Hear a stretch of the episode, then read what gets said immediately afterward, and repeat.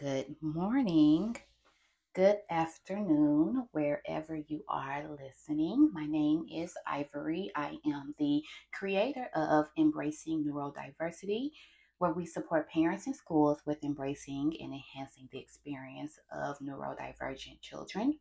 This is the Embracing Neurodiversity podcast, where I discuss my journey with embracing and enhancing the experience of my wonderful son who is on the spectrum. Hi, y'all. Welcome back. Thank you for tuning in. As promised, I want to use today's podcast to focus on the IEP process. I am um,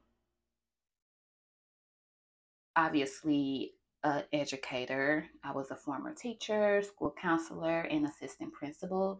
And so a lot of my perspective of the IEP process prior to my son going through the process, my perspective was rooted in um, an administrator standpoint. And so, like the legalities, the protocols, the deadlines, the um, supports that schools have to to uh, support children who think differently.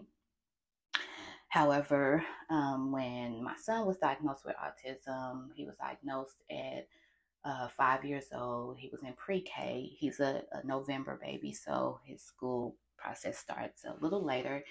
Um, but when he was diagnosed with autism, I um, started the journey of advocating for an IEP for him in pre K when we were living in Chicago and he attended a Chicago public school.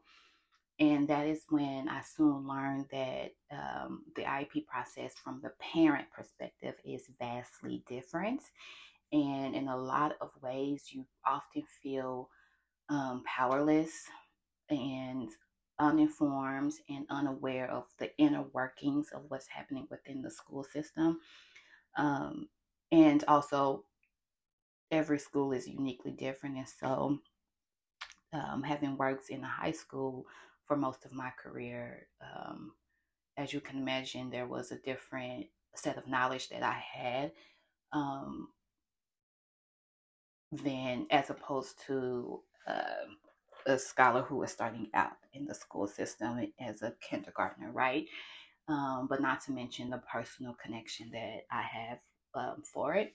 And so um, when I embarked on the journey of um, getting my son an IEP to ensure that he was getting um, the proper services, and I'm going to talk about what an IEP is, the purpose it serves, and all of those things in a minute.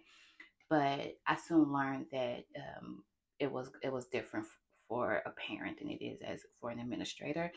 But the um, common denominator in that was the need to always be the primary advocate. Like as a parent, I knew I needed to prioritize my advocacy skills in a way that I, I never had before, but also um, I also knew as a former school administrator that unfortunately the parents who receive the the highest quality of services for their child were the parents who advocated for their child the most.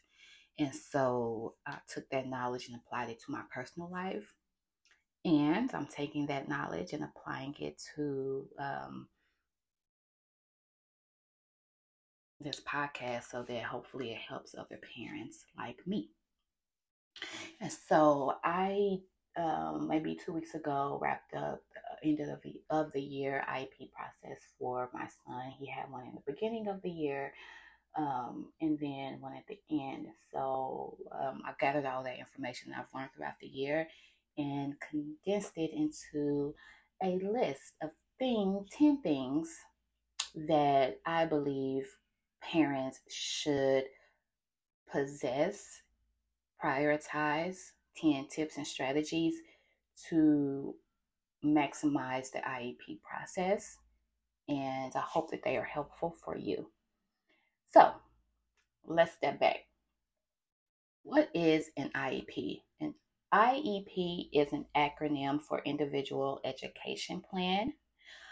In order to receive an IEP, the school needs to determine through evalu- an evaluation process that your child is eligible. Um, and one quick caveat um, a diagnosis doesn't always deter um, quali- doesn't always automatically qualify your child for an IEP, which is why the school has to go through their own process.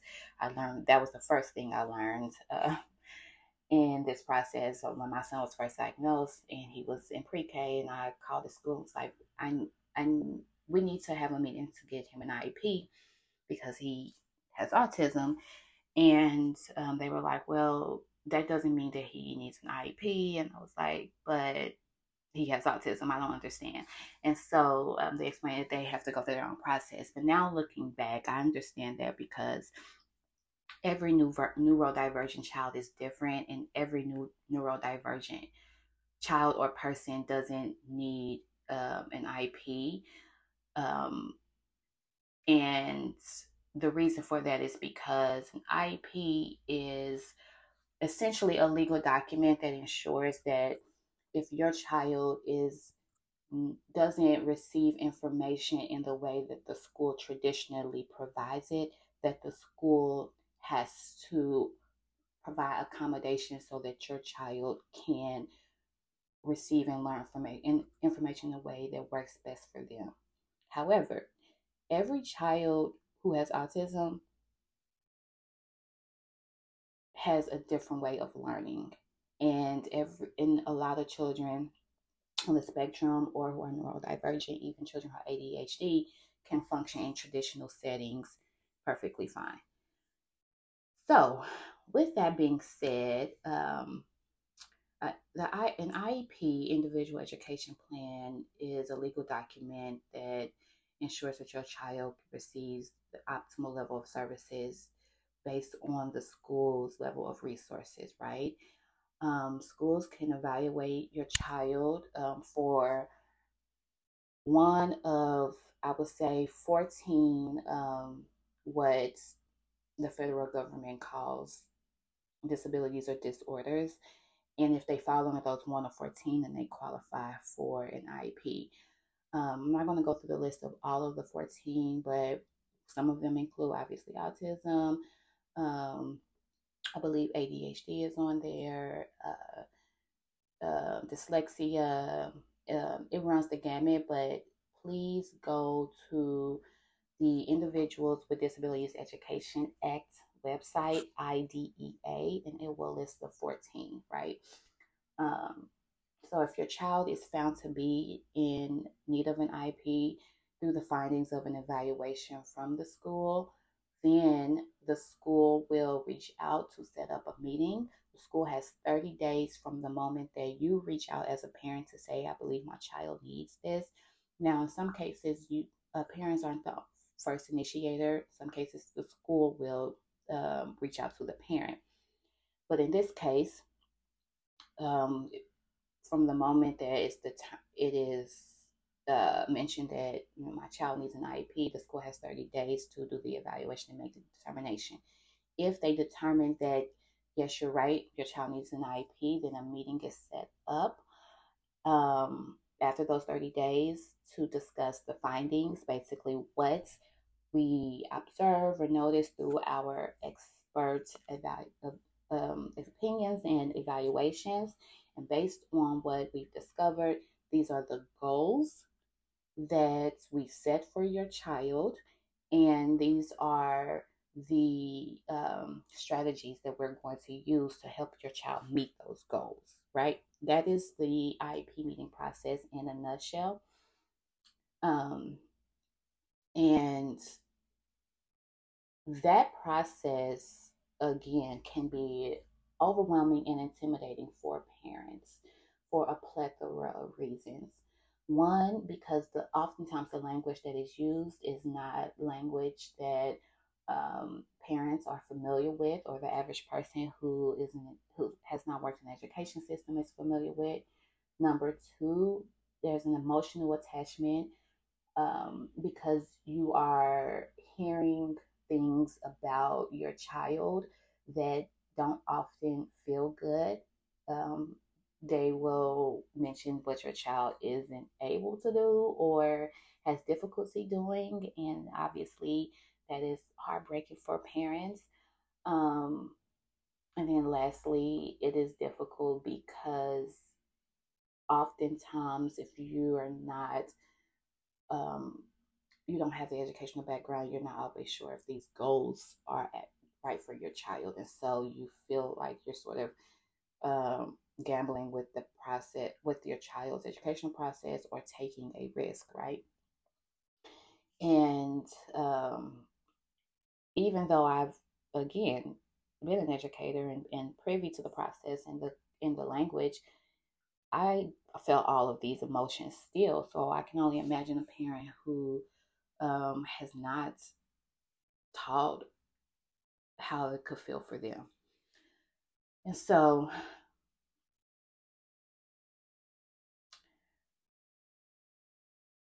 I wanted to acknowledge that um, as a parent, you may feel nervous about what to expect, you know, in those meetings, and um, there there are feelings of anger or worry or uncertainty that your child's needs will be met. And for that reason, there are ways that you can mitigate for it or minimize some of those feelings. Um, and so I want to go through ways that you can do that. First one, make sure you understand why your child qualifies for an IEP. It sounds very simple, but um, you want to be crystal clear because that is the foundation from which your goals will be set. And so, again, uh, read through the individual Disability Education Act and uh, identify where your child falls. And then that is where you'll be able to um, understand where to go next in terms of like why your child needs this plan, right? Second, know the recommendations being made to support your child. And this goes back to a lot of the language and the communication that is used and um, why the goals are set. Every goal should have an intentionality behind it. And so um, you're going to hear me say this often, but if you're sitting in an IEP meeting and you hear about, you hear any terminology that is used or goals that are being stated, please do not hesitate to pause and ask, what does that mean? I don't understand. Can you break that down for me? Can you explain a little more? Can you give me an example? Please don't hesitate to do that. This is your child. You are the expert. You're not expected to know this information. And so questions are um, necessary and vital. So the evaluation report, report should always tell you what strategies are recommended to support your child. Um, and so when you go into the IEP meeting, actually before going in, ask for a copy of the IEP so you can read through it, so you can write down questions um, to prepare and. Um, have your thoughts gathered before you engage, right?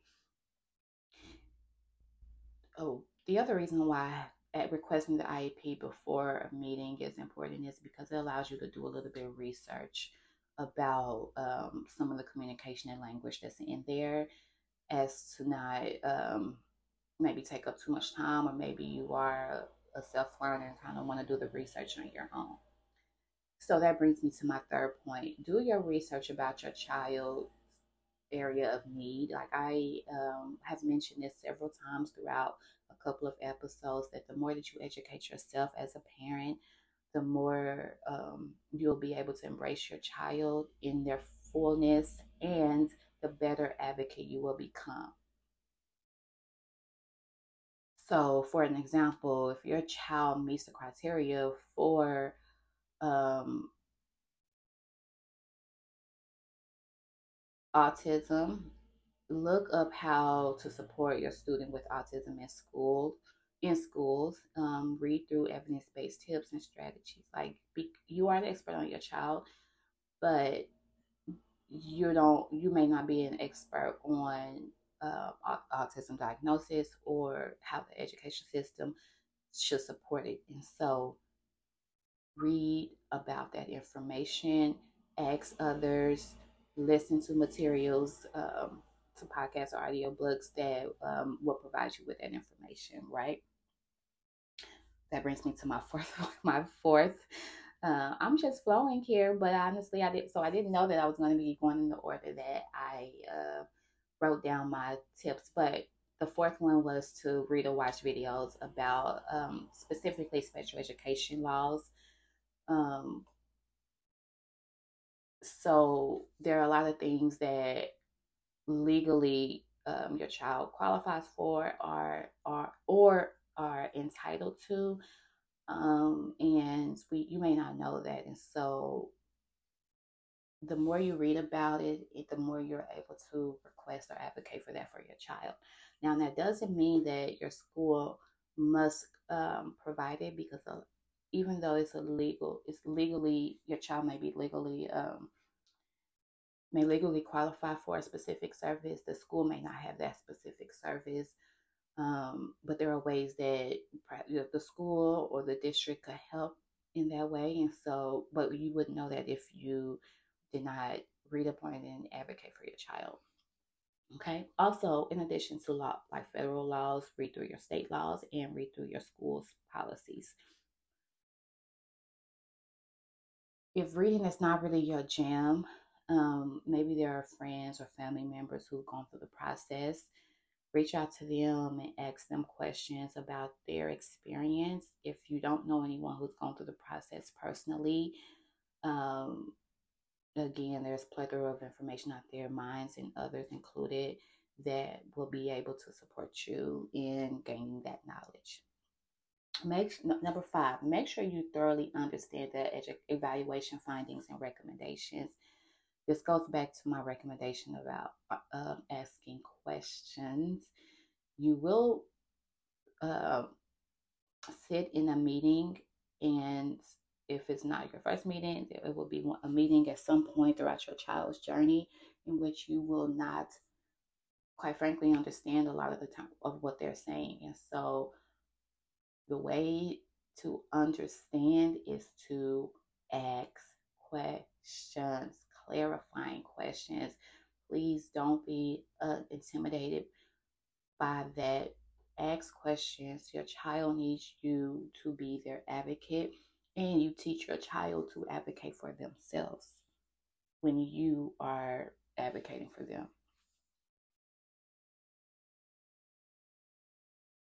I already mentioned making a list of questions you want to ask before you go into IEP meeting.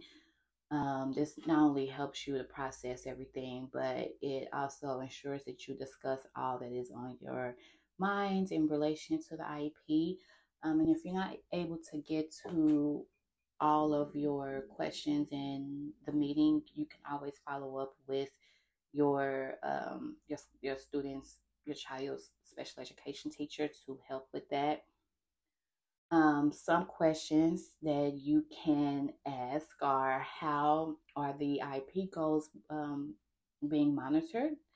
What strategies will be used to implement the goals? Those strategies should be on the IEP, but if they're not asked, um, are the strategies research based? Um, who are who's going to be involved in implementing the strategies?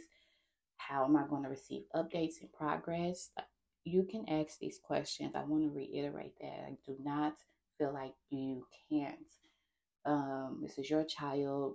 The school and education system receive funds to provide services and educational support to your child, and you are a huge piece of that puzzle in ensuring that those services and educational supports are being provided and implemented. Always, number eight, always keep a copy of your child's documents, um, including the IEP. This is helpful for plethora of reasons for doctor's appointments, speech therapy appointments, ABA appointments, all of those things. Um, they help to um, paint a picture for other service providers um, for your child. So always have a copy handy. Also, even after the IEP meeting, this is number nine, it's important to follow up throughout the school year to see if there's anything that um, you need to do to support your child, um, to ask about um, the progress of your child if there if it's not being provided.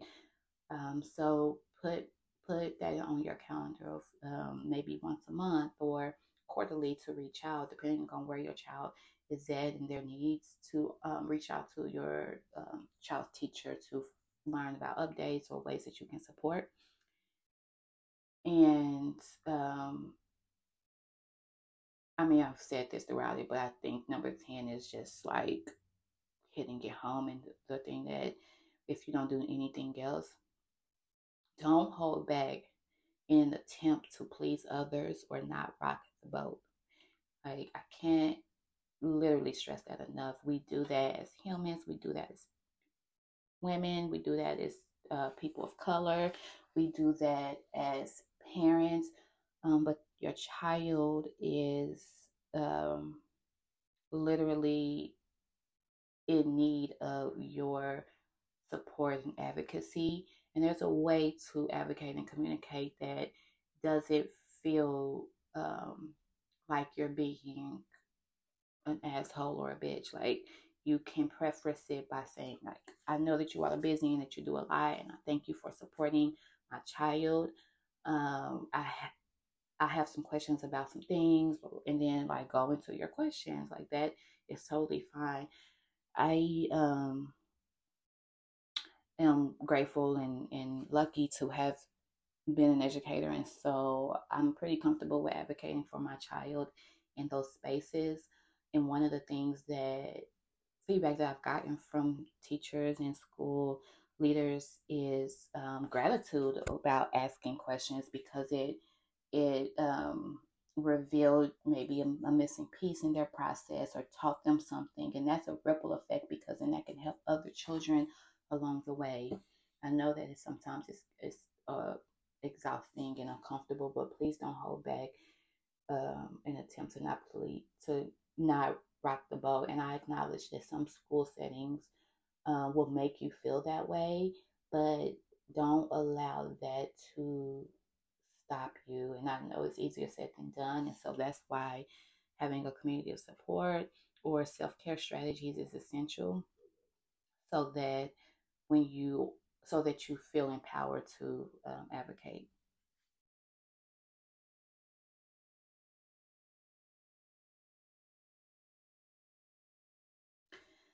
So, with that being said, I um, want to offer to any parent who has a child who is currently in the school system and has an IEP or is about to embark on that and, and has IEP, I want to offer my own support. I, um, as an educator, I'm happy to be an advocate for you. That is something I did not mention. I don't believe is that you can also bring in support, a support person or advocate in your IEP meeting if you don't feel like you have the, uh, not yet, you're not yet at the point where you have the ability to advocate for ch- your child, which you always do. But you can always bring someone in to um, help to communicate your needs and desires and ask questions. Um, there's a lot of um, educational advocates and IEP advocates. I am one and can offer that service as well. Um, even if you're not looking for someone to be in the process in the meeting with you, but perhaps they can coach you before or help process with you after. I can support with that. And so please reach out if you're looking for uh, an educational advocate for you and your child. Um, that is, that literally is so helpful even as someone who has had, who has had historical knowledge through my child's first IEP meeting, um, I had a colleague who it was a special education teacher and has, done the work for a while, listening in on um, uh, my meeting.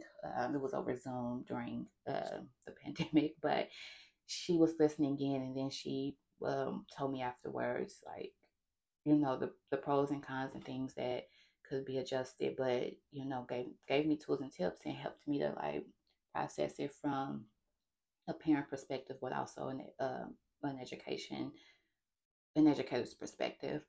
Um, so yeah, look for someone to support and help you.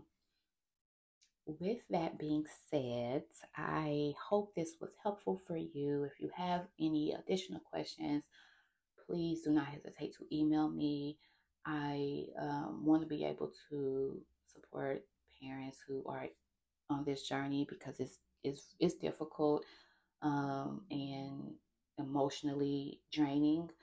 But our children deserve powerful advocates, and as parents, you deserve um, clarity. And so I'm here if you need anything. As always, thank you for tuning in and supporting.